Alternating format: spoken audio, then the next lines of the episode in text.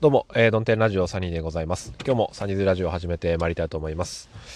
えー、今日の岡山は雨。えー、時刻は10時57分ですね、えー、ワイパーがちょこちょこちょこちょこと動いています。ちょっとですね、えー、出かけておりまして、これから家に帰るんですけども、まあ明日から皆さんお仕事だと思いますので、えまああまり刺激にならない話をと思いながらも、えしばらくですね、あの、話してみたかったネタを今日は話してみようかなと思います。えー、というのが、えー、物理と心理の関係ということについて、えー、まあ、ずっと考えていまして、うんまあ、昔からその心理学的な、えことってあの結構好きで、え日常の中で自分があなんていうんですか思ったことから、えその心理学との関係を考えるっていうのが好きなんですけども、えー、まあ中にはそのきちっとした研究からヒントを得てっていうのもあるんですけど大体なんかそのなんとなくこうかなって思った、えー、話なんですけどね、えー、まあ物理と心理の関係で、え、大きく3つの項目があるなと今日考えていて思いました。で1つはですね重さ重さと心理の関係ですね。え、でもう1つはあ硬さ。硬さと心理の関係。まあ、物が硬い、柔らかいですね。で、もう一つが大きさ。うん。で、こういったまあ研究っていうのは多分、まあいろいろあるんでしょうけども、実際にその自分で、えー、生活をしていて思ったあことと、こうやったらいいんじゃないかなっていうことを、えー、つらつら述べていこうかなと思います。それでは、えー、初めにまず重さと心理の関係からですね。えー、僕はあの夏生まれだから夏の方が元気になるんだっていう風に、えー、ずっと思ってたんですけどももしかしたらそれは、えー、冬服が重いからじゃねえかと。いうことがね一つのあのまあ原因なんじゃないかなって思思い始めたんですよね。うん、というのがやっぱり、えー、着ている服が重い、えー、ことによって自分のその行動力がやっぱり鈍るんではないかなと。思うわけですよ。で、えー、大学生の頃の僕はというと高校の頃まではそんなにね、あのー、冬場だからどうのこうのっていうことはなかったんですよ。でいつからかっていうと、えー、大学になって自転車で、まあ、通学とかあ電車に乗ったりチャリンコ乗ったりするようになってからあなんか俺は冬季うつなんじゃないかって思ったり、えー、してましたけど多分ですねそれは厚着をしすぎていて、えー、僕は誰よりも早く、えー、ズボンの下にあのヒートテック的なものを履いて誰よりも早くマフラーをつけて、えー、誰よりも厚着をしてまあ何ですか、えー、肌着、えー、T シャツ、まあ、ロン T とか着て、えー、シャツですね。長袖シャツを羽織ってボタン止めて、その上に、えセーターを着て、パーカーを着て、さらに上着を着て、その上からマフラーを巻いて、えー、なんならネックウォーマーの上にマフラーを巻いて、えー、耳当てをしてマスクをして、帽子を、ニット帽をかぶって、えー、手袋を二重にして帰るみたいなことをしてましたから、そりゃもうあの、身重ですよね。その女性の身重とはまた違いますけど、えー、厚着してる男もなかなかの身重だなと思います。で、身重になるとどうなるかっていうと、体重が、まあ極端な話、まあ平気で多分1キロぐらい変動してると思うんですよね。うん。で、普段の自分のその、まああまり服を着ていない状態で測る体重と、えー、たくさん服を着た状態で測る体重って1キロ2キロ違ったりすると、本来の自分のバランスじゃないバランスにわざわざ、えー、重しをつけてるような感じになるんですよね。まあ足かせをつけてるような状態。だから物理的に、えー、動きが鈍ったりとか、えー、普段感じている重力よりもさらに重い重力を感じるわけなのでそれはあの行動力鈍って、えー、しかるべきなんじゃないかと。なんか重いなっていうのが無意識のうちに、えー、心理的な行動力の低下にもつながっているんじゃなかろうかと思います。なので最近はできるだけあの重たい服を着ないようにしてるんですね。うん。えー、仕事中とかも、できるだけ早くコートは脱いで、えー、極力仕事中、事務所にいる時は、えー、上着、ジャケットは羽織らないように、えしております。で、えまあ、カーディガン羽織った、その、カーディガンの下にシャツ着てネクタイ締めてるぐらいのスタイルで仕事をしていますするとやっぱ心持ちなんかこう軽やかになったような気がするんですよね。その気がするっていうのが、えー、大事かなと思います。でおっともう5分が来てしまいましたね。次に行きましょうか、えー、それではあ次。何ですか、えー、硬さ柔らかさですよね。これも最近気づいたんですけどもまあどっかであの柔らかいソファーに座らせるとあの交渉がしやすくなるみたいな記事を見かけたんですがでまあそれであの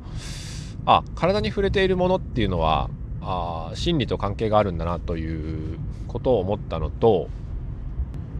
あとは実際にその自分があ使っているものとか身近なことで言うと僕はずっとあの低反発クッションをね、えー、いつの日からかあの職場のデスクのパソコンチェアのところに丸い、えー、低反発の座布団を敷いていたんですけどもそれ敷いてるとちょっとですねあのー、なんか身が入らないとか締まらないんですよね まあリラックスちょっとしすぎてるのかなっていうような感じがあってまたあの、まあ、重心が安定しないというところもあるんですけどもそれを久々にあの低反発座布団をどかして座った時になんかシャンとしたんですよね気分が。あこれはあのずっと柔らかいそのものに触れていたからまあ何て言うんでしょう柔らかいからこう心なんていうか体が安定しないイコール、えー、なんとなく心も安定しないのかなっていうふうに思いまして、えー、最近はその座布団を取っ払って仕事をしてますね。だからわざわざ自分で、えー、ふにゃふにゃな状態に自分をしておいて、えー、またあの締め直すっていうことをまあしたわけなんですけども、うん、あとはあのうちの二太郎一名二太郎の二太郎が、えー、着ているパジャマがあるんですけどもね。着ているパジャマがねあのなんかこうすごい毛が毛並みのいいえー、猫とか犬みたいなのふわふわのパジャマをね、えー、着てる日があるんですよ。もちろんそうじゃない普通のあの薄手のパジャマ着てる日もあるんですけども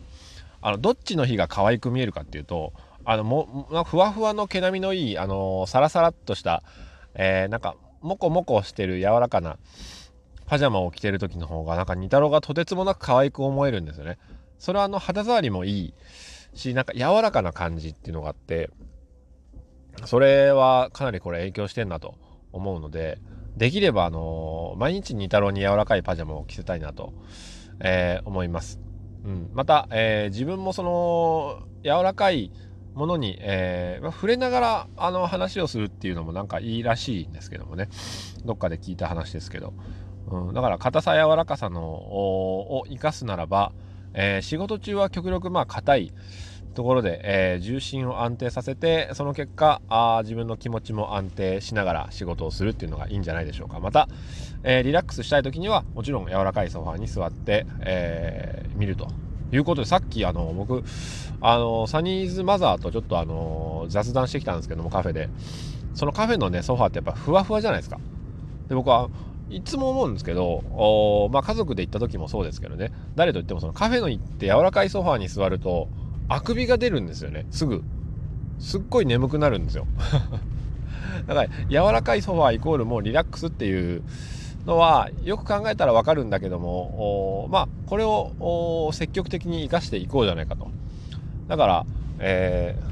ー、以前までその家で書き物をする時に柔らかいソファーにこうもたれかかっていて、えー、手にその電子ノートとか持ってるんだけども全然あの集中できんと、まあ、あくびがいっぱい出るっていうのは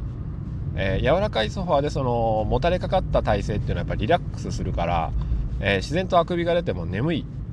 ようになるということで最近は、えー、書き物したい時はそれを避けて、えいます、うん、でまあできればソファーには、え前前の方にと言いますかこれは、え左折ができないんですね、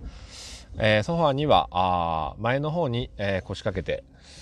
で重心がしっかりと安定するように、えー、座っています。これ皆さんもお試しになってください。あの座り方と、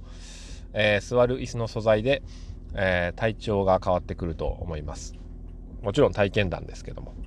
であ最後あとは、え大きさですね、え大きさまあ持ってるものの大きさ。これはあの俗に言うミニマリスト的なまあシンプリスト的なえー、言葉と通ずるものがあると思うので、えー、理解がしやすいと思うんですけども、えー、まあ、持っている荷物の大きさによって、え心理的に、え行動力がまあ上がったり下がったりするんじゃないかっていう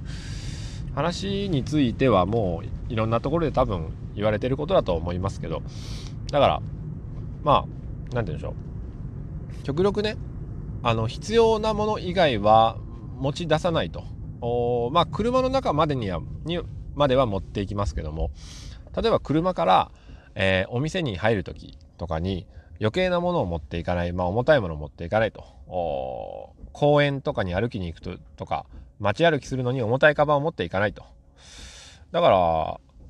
できるだけの旅先とかでもロッカーに荷物を預けるっていうことは、えー、とても効果的なんじゃないかなと思います。うん。また仕事中も、えー、できるだけその重たい荷物は持たないと。えー、まあ僕仕事から物件にいろんなね、工具箱とか持って行ったり、えー、カバン持って行ったり、書類持って行ったりして、えー、歩き回ることがあるんですけども、その時にも、もう必要最低限の紙、えー、そして携帯と、おなんならば工具箱ももうドライバー1本とか、えそんなんで行った方があ軽やかに仕事ができます。これあの、もう物理的に今大きさの話からちょっと変わってますけど、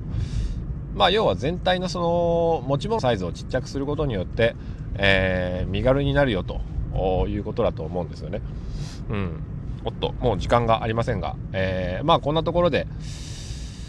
まあ重さとですね、えー、重いよりは軽い方が、えー、行動力はアップすると。で、柔らかいよりは硬い方が集中力アップすると。